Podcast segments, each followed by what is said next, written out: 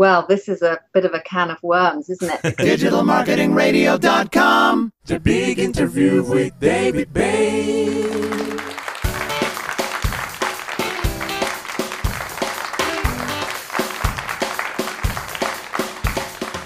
How do you get the mainstream media to feature your blog? How do you build a revenue stream from a blog? And can non technical people succeed in blogging? Those are just three of the questions that I intend to ask my special guest today, Annabel Candy. Annabel, welcome to DMR. Thank you, David. It's great to be here. Well, thanks for joining me. Well, Annabel is a digital strategist a web designer, and a copywriter who's been running her own digital marketing agency for 16 years at Mucho. Annabel, so um, is blogging just as effective as it was um, a couple of years ago or so? I think so, David. When I talk to people about blogging, I think the main benefits of it haven't really changed um, in that, you know, the last well, five, it's been five years since I started blogging, so they haven't really changed too much over that time.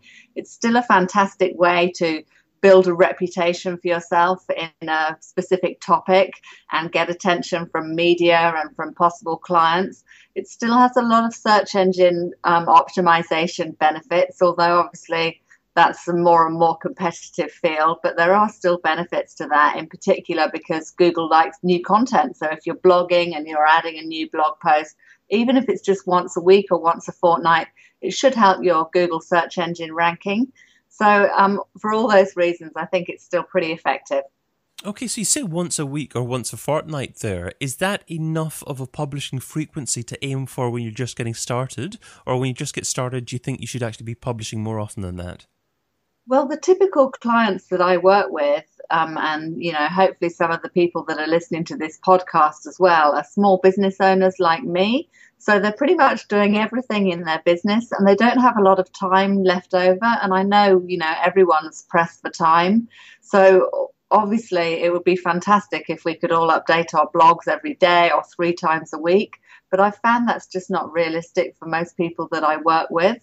And that's why I still encourage people, if they like the sound of it, to have a blog and say to them, look, even if you can only do it once a week, once a fortnight, or once a month, it's still going to help you grow your business definitely and build that reputation and get a bit more traffic coming to your website and convert people i think um, part of the other thing that's really powerful about blogging is it shows uh, some kind of personality to you. So you stop being just another web designer or just another lawyer and you become a real person that people actually want to work with. And that's very powerful. Okay, that sounds interesting. And and what about um, the actual CMS, the actual um, coding structure of the site you're on? I take it it's WordPress that you use most of the time. I always use WordPress. Yeah, I'm very lucky because I'm not a technical person. My husband does all the technical stuff in our business. Yeah, I'm blessed. Um, but we recommend WordPress to everyone. And, you know, for many years we were hand coding all our websites and so on. But we're mm. so lucky now that we've got WordPress and, you know, almost anyone can set up a very basic WordPress website.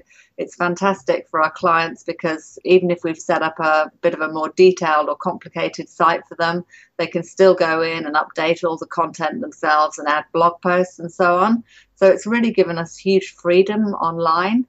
Amazing yeah. opportunity It's incredible. It's so much easier than it used to be. I mean, I was actually um, designing my own websites using Dreamweaver about ten years ago, and um, it, you know, it was a challenge and a real challenge then to actually just build individual pages using HTML and maybe throw in a little bit of PHP there as well. But um, um, it's so much easier now, and of course, the websites that are produced automatically from these CMSs are just um, beautiful and just responsive and just um, nice to, to, to, to, to publish and nice to read.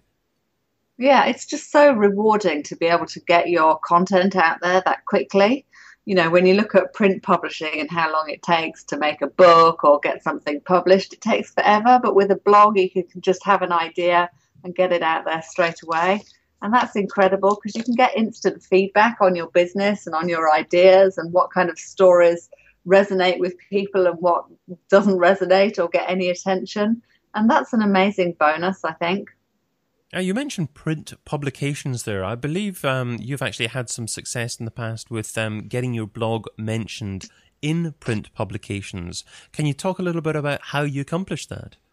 Well, I've written, I, am a freelance writer as well. So I've written for print publications. I've written travel stories for various print um, publications in Australia and a couple of them um, overseas as well. So that's the way that I've managed to get my blog written about in print. Mm. Uh, so you knew someone in the print very well. Uh, not really. No, I didn't actually. I just started um, not cold calling, but cold emailing and sending people stories saying, yeah. hey, you know, I've read your magazine. I really like it. I've got a story I think you and your readers will love. Are you interested? And it's just, just about building those relationships then. Yeah, it's about getting that first bite of interest for people. So, you know, if you can get a really good email together, I think the email is best to be kept very short. But if you've got a really good subject line, like, um, you know, I've got something your readers will love, no editor can resist finding out what it is. Um, if they don't love it, they're not going to, you know, ask to see your article and they're definitely not going to publish it. But if they do love your idea as well, you'll that's a great way to get your foot in the door. Okay, and are these articles that um, you may have published already on your blog, or um, if you're talking about a print publication, do you have to write an original article um, within that publication? both of those. Um, originally, I thought all my articles for print needed to be original, so I would uh, customize stories for print publications.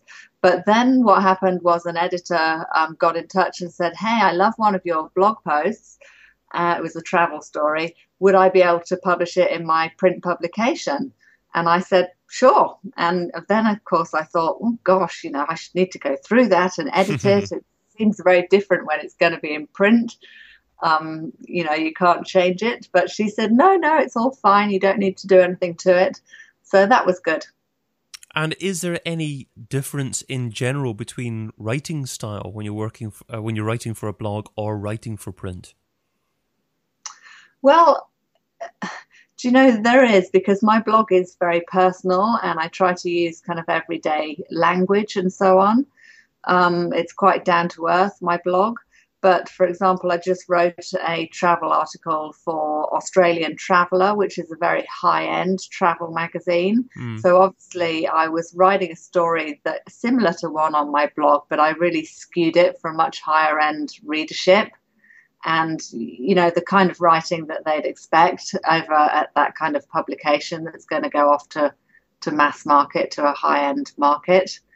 Um, but yes, sometimes I'll know that a story I've written is just right for a certain publication, and then I'll get in touch with them and say, "Hey, you know, I've written a story. I think you'll really like it. Um, here it is. What do you think?" And is it possible to drive people back from a print publication to your blog? Um, would a, a print publication actually allow you to mention your blog at the end of your article? Yes, most of them say um, by Annabel Candy from travel blog, get in the hotspot at the end of my articles. Right. Yeah. Okay, that's that. That sounds great. And what about in terms of length of article as well for print? Um, is there an average length that um, tends to be more appealing to editors? Well, for travel stories, it's normally that it can be about seven thousand. Sorry, seven hundred words.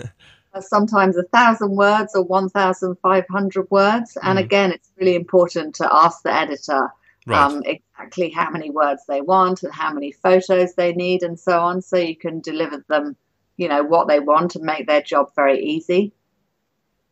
Okay. Um, now, so getting back to blogging, um, if someone um, is maybe you know a solopreneur or, or just getting started in terms of their own business and they're looking to build multiple streams of income, um, is it really realistic um, for most businesses to have an opportunity to actually build a revenue stream from a blog? Uh, and if so, um, what are you know one or two best sources of revenue that, that could actually be um, accomplished from uh, writing a blog?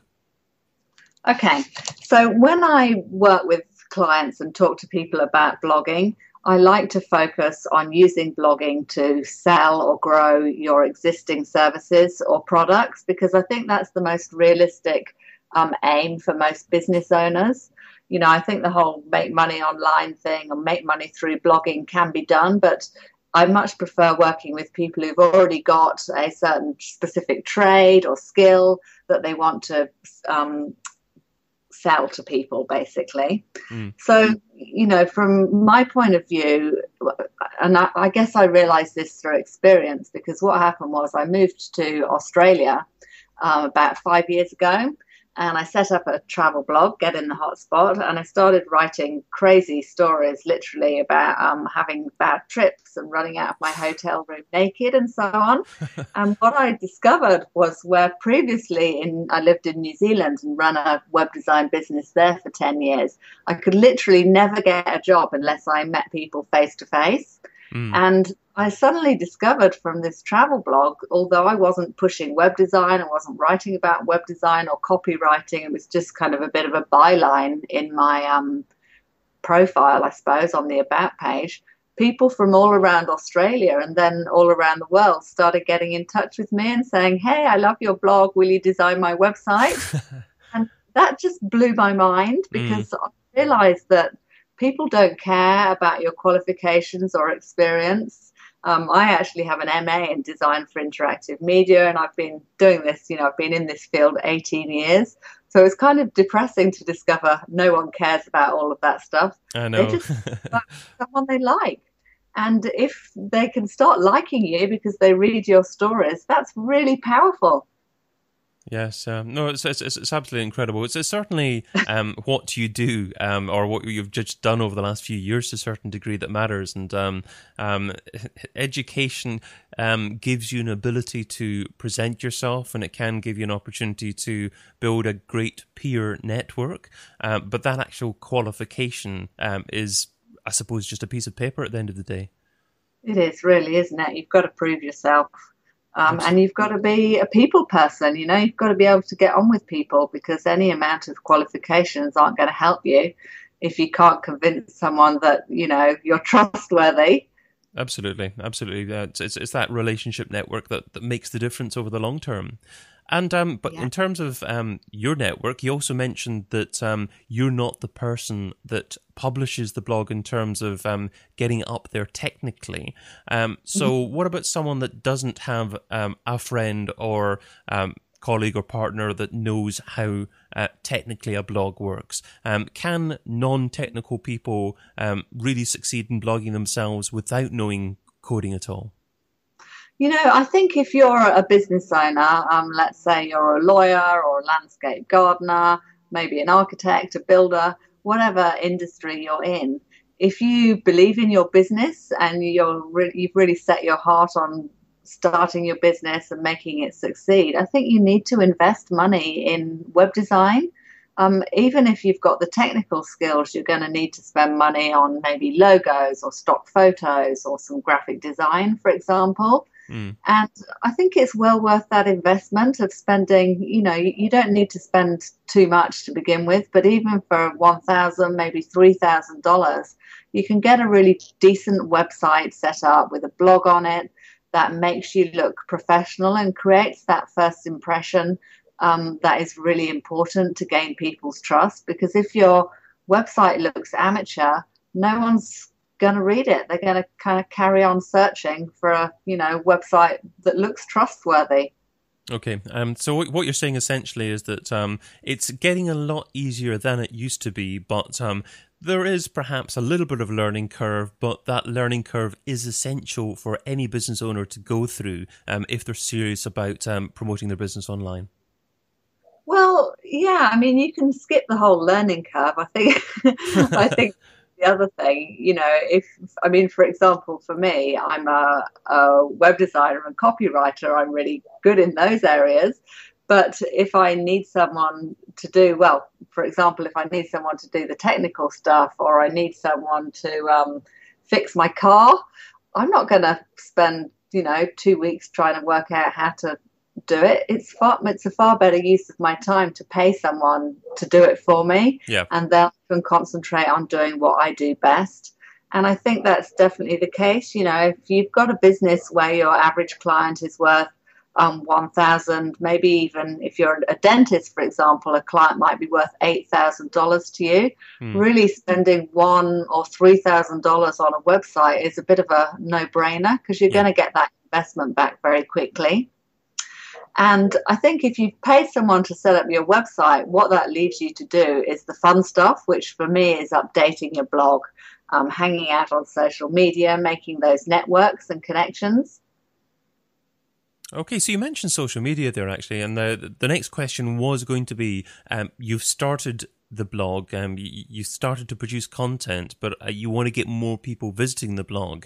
Um, is um, registering your profile on social networks and interacting with people on there, and then letting people, um, then syndicating your blog blog content via social media? Do you think that's probably the primary um, focus um, in terms of promoting and marketing your blog to begin with?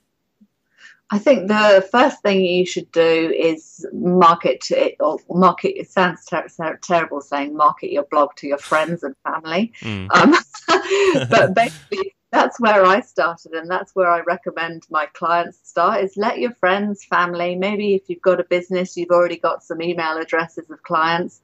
Start with those people and let them know that you've started a blog, and maybe send them the first couple of blog posts um, what you'll quickly discover is that even your dearest friends and family aren't interested in your blog, the vast majority of them. Hmm. But hopefully, from that group, you might pick up, you know, two or three, maybe five loyal readers. And that's all you really need to get started. Right. Then, when you do your social media marketing, if you get on Facebook or Twitter, at least you've got, you know, one or two, maybe five fans already who are going to like your posts and help you spread the word about them. Mm. Um, because social media is obviously much more powerful when other people are involved in it. So it's very difficult if it's just you and you've you know got a, a new Facebook page, for example, with no fans on it.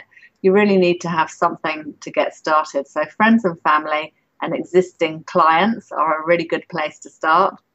And it doesn't happen overnight, of course, as well. Um, it's it's it's worthwhile uh, focusing on it for months and months without expecting to have um, a significant volume of, of interaction and sharing going on, um, certainly to begin with. Um, how, how many months or even longer than that do you think businesses need to actually focus on consistently publishing publishing content before they can actually expect to actually um, get naturally quite a few people sharing it and, and liking it and commenting on articles?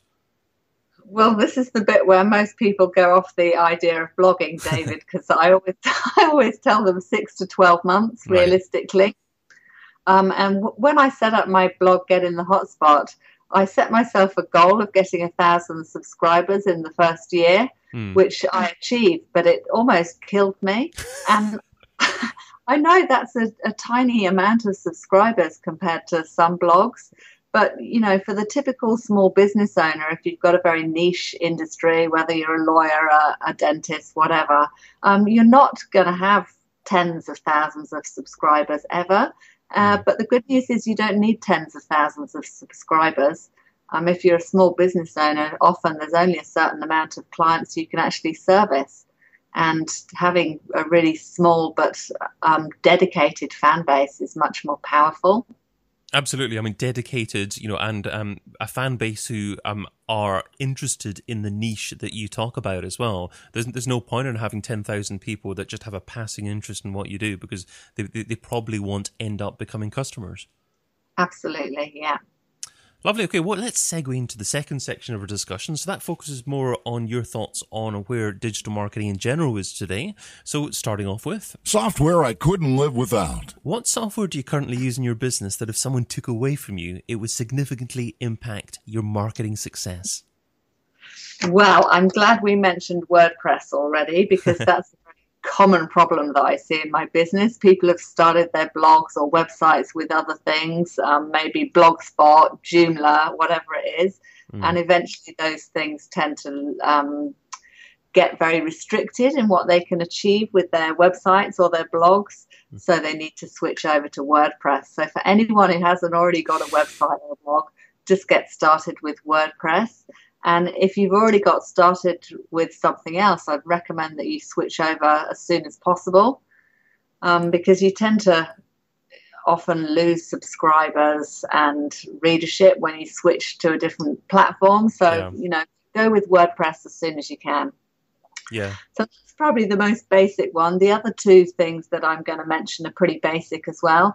But I love Evernote, um, which is just a way of keeping notes online, basically, so that I can access them from any device, from my PC, from my iPad, from my phone, and wherever I am in the world. Um, it all syncs automatically between all the devices. It'll save a note if I'm offline.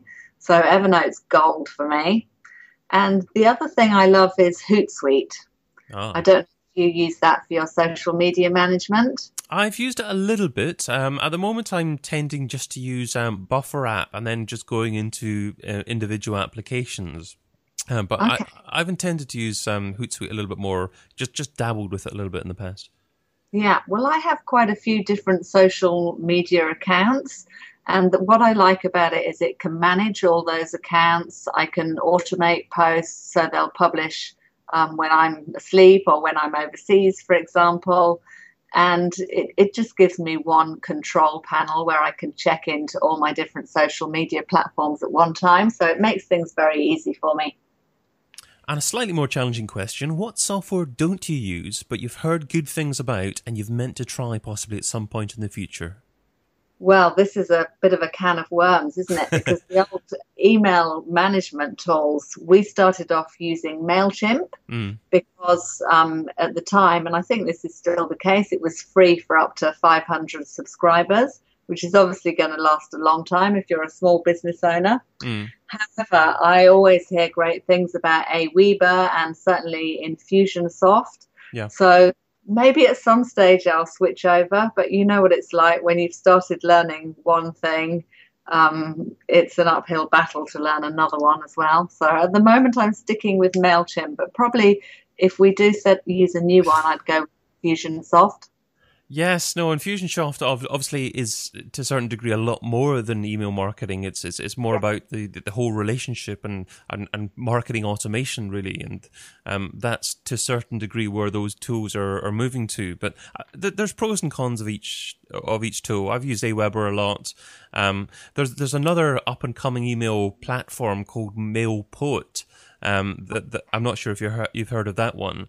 Um, it it actually integrates with WordPress. I haven't tried it myself, but I've I've read good things about it. They had a couple of challenges a couple of months ago, but um, I think the principles of what they do is very good. They integrate with WordPress, but of course they don't use um, your server to um, send the mail. You can actually use a third party um, um, server.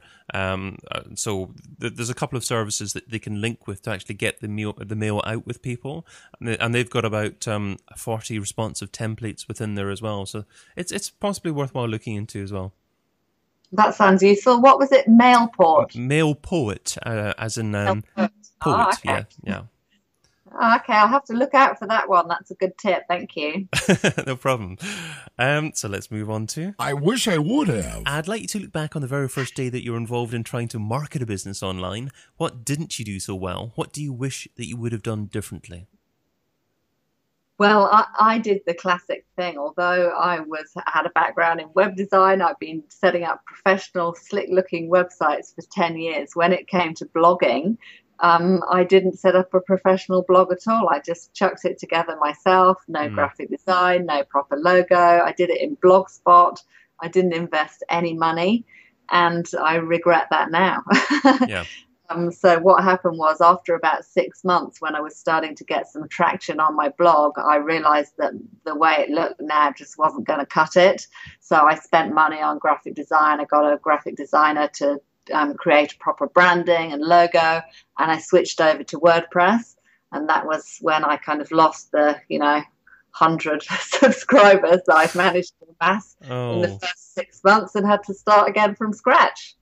So definitely, you know, I think I, uh, well, I said this before, but you've got to if you believe in your idea, invest in it. Um, and that keeps you honest. Once you've invested in your website in a in a decent design, it gives you confidence and it makes you stick with it. um, because you spent money on it. Of course, you're going to carry on updating it and working on it and improving it. So I think that's a really good thing to do. Well, absolutely, absolutely. Um, just an- another little tip from myself, actually. Um, what I use is I use a service also called um, FeedPress. Um, uh-huh. Now, FeedPress um, is kind of like um, FeedBurner, uh, but um, it's a bit better, uh, or at least um, they focus more time in it, in my opinion. Um, so, um, what you can do with that service uh, is you can create your own subdomain as your feed address. So, if ever you do actually have to move platform, you can keep the same feed URL and then hopefully not lose your RSS subscribers when you actually do migrate if that's necessary in the future. Yeah, well, that's useful, isn't it? So that's a tip that you need to set up from day one, really. Oh, absolutely, absolutely. I mean, that, that's what I've done on digitalmarketingradio.com as well. Fantastic. But um, moving on to the this or that round. So this is the quick response round. Ten quick questions. Try not to think about the answer too much. I'm just looking for your gut reaction. So ready to go? Email or Twitter?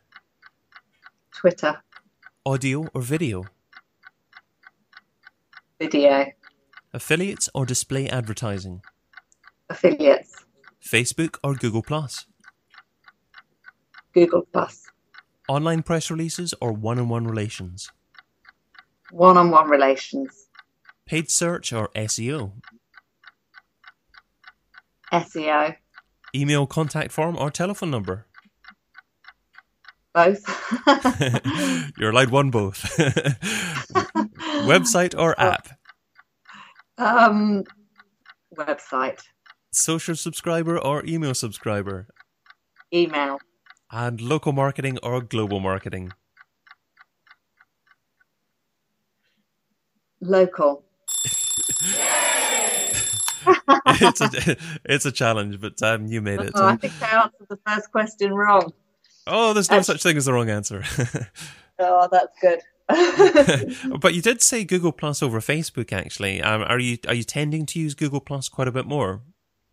Yes, well, I'm really interested in local marketing at the moment, and I think Google Plus is so important for that. Setting up your Google My Business page, um, having it completed properly, having citations that link to it so that you get on the map when people do a local search.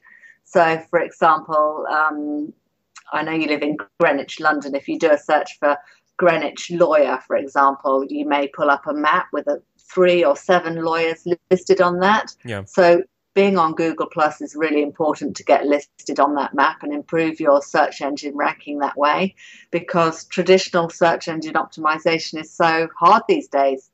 Yes, no, absolutely, and it really helps with that local SEO. And and Google Plus, of course, you know, it isn't that traditional uh, uh, social network. It's it's, it's um, more integrated into all the Google properties, and um, um, it assists you getting found, as you said, and um, it it can help with things like um, YouTube as well. Um, so it's it's a strange beast, but it can be very useful for certain types of businesses.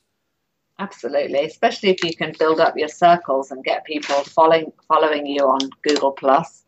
And um, that ten thousand dollar question. Sorry, my f- finger slipped a little bit early there. oh, I was just going to say, getting those reviews on Google Plus is really good as well. Uh, oh, absolutely. Re- reviews are paramount, you know, for local businesses again, you know, um, um, I, suppose for, for other brands as well, you know, but I mean, certainly local businesses, if you, um, do that local search as you suggested and, um, you compare different businesses out there and, um, some businesses have got zero or one reviews and another's got seven reviews and most of them are, are fairly decent. Um, it's a no brainer as to what business you're actually going to select. Absolutely. So powerful.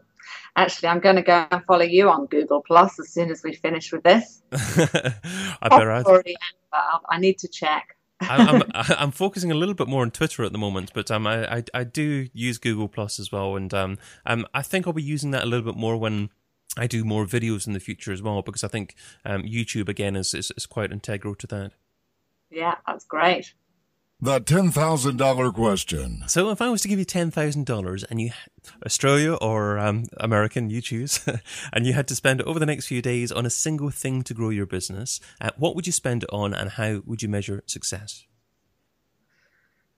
Well, I'm going to spend it on something I've never really tried before. So I'm going to spend it on online advertising. I'm just exploring at the moment LinkedIn, Facebook ads, and I have used Google AdWords before. But I'll probably spend it on all of those and experiment with different landing pages um, and really track the results on that to see which adverts work, which landing pages work best, which free offers work best. For example, I've got a free report, whether people prefer a free consultation, um, whether they want to watch a, a webinar, and just to really track the results on the, the advertising spend, I think. Okay, it's it's all about testing, testing, and, and keeping on improving those conversion rates, isn't it? Because um, um, you may think that you're doing quite well, but um, there are so many great split testing tools now as well. Um, so it's so easy to, to, to hone your conversion rates and keep on um, improving things slightly day, day by day. Yeah, and I think if you've got a very niche audience and you know exactly who you're targeting, you don't actually have to spend too much money on that, on those kind of adverts to, to see results from them. Um, as long as you track them, obviously, because you don't want to spend thousands of dollars and find it hasn't helped you get a single client. Mm, absolutely. My number one takeaway. Well, Annabel, you've offered a lot of great advice in our conversation, but what's the number one takeaway? What's the single most important step that our listeners need to take away and implement in their own businesses? Well, w- one thing that we haven't talked about with the whole blogging thing is that I, I always say to people, look, blogging is not for everyone. You've got to be really passionate about what you do. You've got to love um, either writing like me, doing audio podcasts like you, creating videos. And you've got to be prepared to stick with it for that kind of six to 12 month period. Mm. So, you know, it's, it's not going to be for everyone. And if it's not for you, then, you know, try something else. But if blogging does sound like it's going to be up your street, I'd say go for it. I think it's, I still think it's a fantastic way to um, grow your business, build your reputation, build trust, and definitely get more clients. Oh, okay. So um, blogging is definitely the way to go for, for a lot of people, um, but only if you can actually uh, understand that you're not, not going to get overnight success, but you will get great value coming back to you if you stick at it. Absolutely, yeah. Lovely. Okay, well, that takes us to the end of our discussion today. Thank you so much for your time, your focus, and your willingness to give back. What's the best way for our audience to find out more about you and what you do? Gosh, maybe they should come and circle me on Google Plus. Um, I'm Annabel Candy on Google Plus, but they can also check out my web design or web agency, Mucho, which is www.mucho.com.au, and of course my travel blog, Get in the Hotspot, which is at um, getinthehotspot.com. Lovely. Well, thanks again, Annabel. Thank you so much, David. Great to speak with you. Digital marketing radio, digital marketing radio, digital marketing.